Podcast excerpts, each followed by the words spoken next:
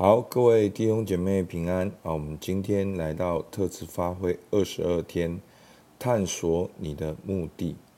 那我们在特质探索呢？哦，前面几个最主要就是要透过高峰时刻探索特质，然后呢，透过特质来探索目的，然后透过特质来探索角色，然后把角色放进在你的工作里面。好，其实到这个地步呢，你已经会很明显的感受到，哎，不一样。那更重要的是，过程中我们能够来客观的看待自己。好，在职场中有没有对齐神对我们的呼召？好，那我们今天呢要探索你的目的。首先，我们先来认识目的。好，那目的呢，简单的定义就是想要达到的目标与结果。或者是你想要达到的某种境界。好，那简单讲，目标是去高雄，但是目的是在高雄全家人玩得开心。目标是周末有约会，目的是跟你有精心的时刻。好，目标是开装备课程，但是目的是帮助弟兄姐妹跟随耶稣。好，所以这样大家知道目的。那目的呢？其实呢，在你的心中就像自动导航器一样，只是其实它早就在你里面，只是你自己没有发现。好，那当我们没有发现的时候，我们读了圣经，我们就觉得说：哦，我的目的就是天国文化啊，我的目的就是荣耀神啊。我们不自觉的把圣经背出来，好，把圣经一些哦破碎性的。好碎片化的观念表达出来，然后我们觉得这样好像很属灵。好，其实不是的。我们要很诚实的面对自己心中的目的。好，在你内心里面，你看重什么？你看清什么？你心的趋向，你一直很在乎、很想要去做的方向是什么？而你的目的是中性的。好，可能。所以呢，你的目的可能是在你一生想要很有成就，或者是你想要自我实现，或者是你想要很幸福，跟人有关系、亲密关系，想要有所贡献，想要有影响力，想要服务他人，想要超凡卓越，想要过得很中庸，好，想要好好过生活，好，其实真的。每一个人的目的都不一样，你先不要对这些我刚才讲这些字词，可能有的人会觉得说，哦，这样好像很肤浅。好，其实重点不是肤浅，好或者不肤浅，重点是这是不是真的是你的想法？好，只要是你的想法就好了。好，那到了第三步就是，当你探索出来你的目的。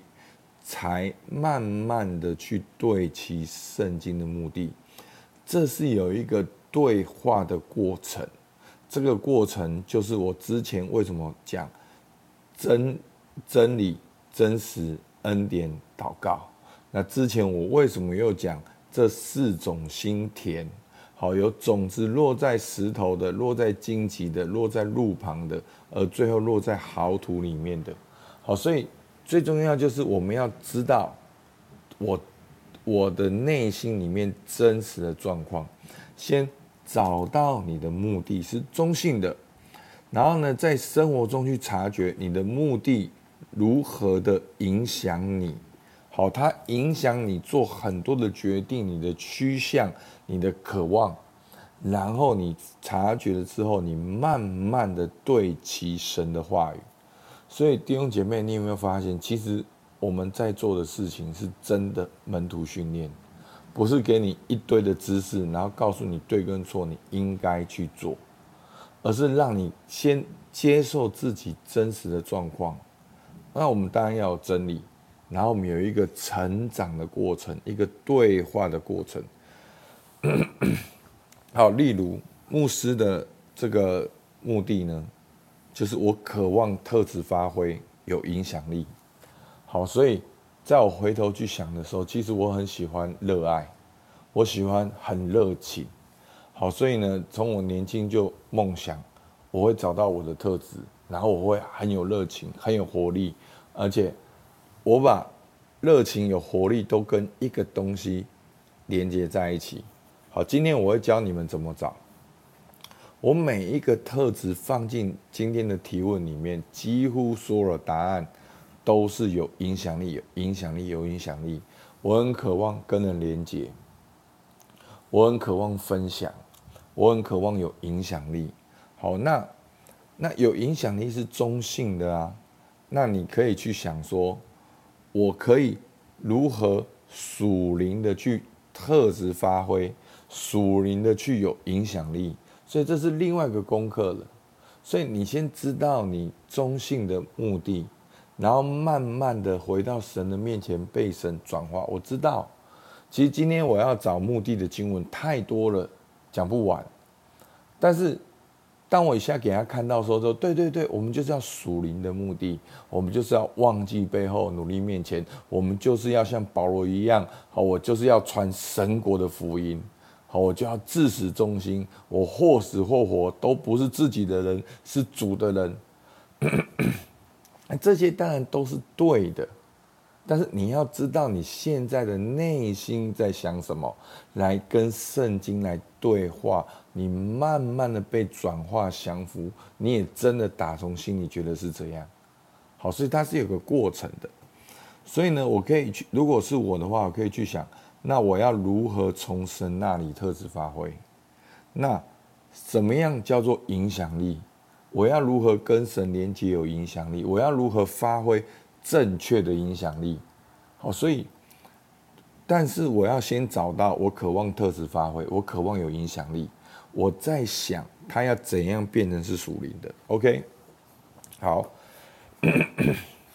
好，关于目的的人生目的啊，好，目的的经文很多。我们今天看一段经文，在马太福音六章，好。六章二十四节，一个人不能侍奉两个主，不是恶这个爱那个，就是重那个轻那个。你们不能又侍奉神，又侍奉马门。好，那这句话当然是中真理。我们当然不能侍奉神，又侍奉马门。马门呢，就是财力的意思。这句话不是意思说，你侍奉神，你就不能有钱，这不是这个意思。他讲的是侍奉，你不能像侍奉神一样去侍奉钱，钱不是你的上帝，钱没有感受想法，他没有意志，钱就是钱，钱是人类定出来的一种标准跟价格，你不能因为去拜钱而有钱，你不能因为去拜钱而有生命力，所以你不能够去侍奉马门。但是你如果要用侍奉神一样去侍奉马门，你也很难去侍奉神。OK，因为一个人不能侍奉两个主，所以很多时候我们看到这段经文就是对啊，你看这就是对啊。所以牧师，我告诉你，我无所求，我不侍奉马门，我就是爱主，我要奉献，我努力工作。好，可是我们的生活。好，你礼拜一到礼拜五你的时间表就是，老实讲，你就是这样子，清清楚楚、客观客观。可是为什么我们会这样？所以弟兄姐妹，所以牧师在讲真理、真实、恩典、祷告。所以你要读真理，你当然读真理，可是你要知道你真实的自己，你真的在侍奉马门。好。那这不只是定罪而已，这是当你知道真实的你，你才能真的去想说，对啊，好，那我要怎么侍奉神？那我要怎么样好好的赚钱又去侍奉神，对不对？所以这是一个对话的过程。好，跳到三十一节，所以不要忧虑说吃什么、喝什么、穿什么，这都是外邦人所求的，你们所需用的一切。你们天赋都是知道的，所以呢，讲到你不要忧虑，应该活在天赋的知道里面。你是被知道的，你是被应许、被计划的。好，那那我们应该要我们的目的应该是什么？他说：你们应该先求他的国和他的义，然后这些东西都要加给你们。好，所以真正目的当然是侍奉神，当然是先求神的国和神的义。好，但是你要先客观的认识自己，说啊，我没有求神的国啊，我在求自己的想法、喜好、渴望。好，所以你要先承认、接受，你才能够往前。所以先求神的国和神的义嘛，你也会看到说，其实目的会设定你的优先次序，而且当你有对的优先次序的时候。你将会经历神的供应，然后呢，后面说，所以不要为明天忧虑，因为明天自有明天的忧虑，一天的难处一天当就够了。所以我们的目的，透过一天一天的去完成。好，那今天要跟他讲的一个重点是，好，我们我知道，你看，我们今天讲完真理。那当然，目的很清楚，就是要侍奉神，就是要先求神的国、神的义。对，好，基督徒就是应该这样。感谢赞美主，我们祷告，我们方言，我们导读完毕，你还是去侍奉马门，因为你没有接受你自己长怎样。当你看到自己中性的目的之后，你才能够去慢慢的对话跟转换。如果你没有看到自己中心的目的，你就一下接受说这就是对的。其实你是外面是烤焦的，里面却是生的，所以这就是很多基督徒生命的现况。所以好不好？让我们点来花一点时间来探索你的目的。好，那所以这样大家知道为什么花这么多时间让他去讲到察觉的重要性。好，那我们要探索目的呢，一定要先知道你有哪些美好的特质。所以，我们整个很重要的根基就是你的特质。那当你知道自己的特质一二三四五的时候，我要问你，在你的这些特质有哪些是特别鼓励你、给你动力去发挥的？在你这五个特质里面，哪一个是你特别有动力去发挥的？然后呢，你先问自己，这个特质对你有什么意义？好，这个特质很重要，那它对你有什么意义？好，那你如果其实，因为我跟大家讲，自己要回答这个问题是很难的。那如果能够把它打下来，你的字能够打下来会好一点，但是最好还是透过别人的提问是更好的。好。那你如果实践这个特质，会怎样？好，第一层，第二层，如果你实践了三年后，看起来会怎样？好，所以这个问题就很重要了，因为他就是要看到你到底实践这个特质之后，你想要怎样，你的目的就会慢慢产生出来。好，然后你继续的去发挥你的特质。然后直到你最后退休，它看起来像怎么样？好，从你这三年都在实践你的特质哦，然后你最后实践你的特质，到最后你退休了，那个退休的你看起来像怎样？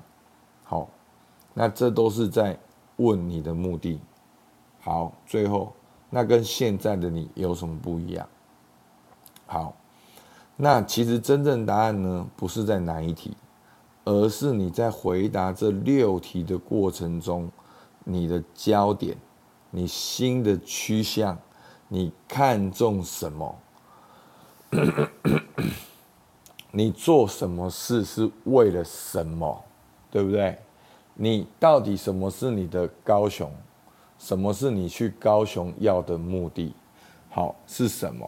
那我们要找到你去。高雄要的目的是什么？好，所以呢，把回答内容跟你想要的、你看中的目的有关的字词归纳整理出来，就可能是你的目的。所以，弟兄姐妹，我我先跟大家讲好了，你先不要有个答案是很属灵的答案，好，因为在我的经验里面，几乎是几乎是没有。那有的呢，往往就是就谈不下去，几乎就是谈不下去。好，所以呢，求主帮助我们。好，我们一起来祷告。主啊，是的，我们知道我们要先求你的国和你的意。主啊，但是求你先帮助我们，让我们知道我现在我的内心在先求什么。主啊，让我能够看我的心田，能够知道我内心真实的状况，让我知道我可能在先求马门，先求某一个人，先求某一个地位，某一个成果，某一个。我以为的画面，让我先能够知道，主啊，以至于我能够学习，慢慢的来先求你的国和你的义。主，我们向你献上感谢，帮助我们每位弟兄姐妹。听孩子祷告，奉靠耶稣基督的名，阿门。好，我们到这边，谢谢大家。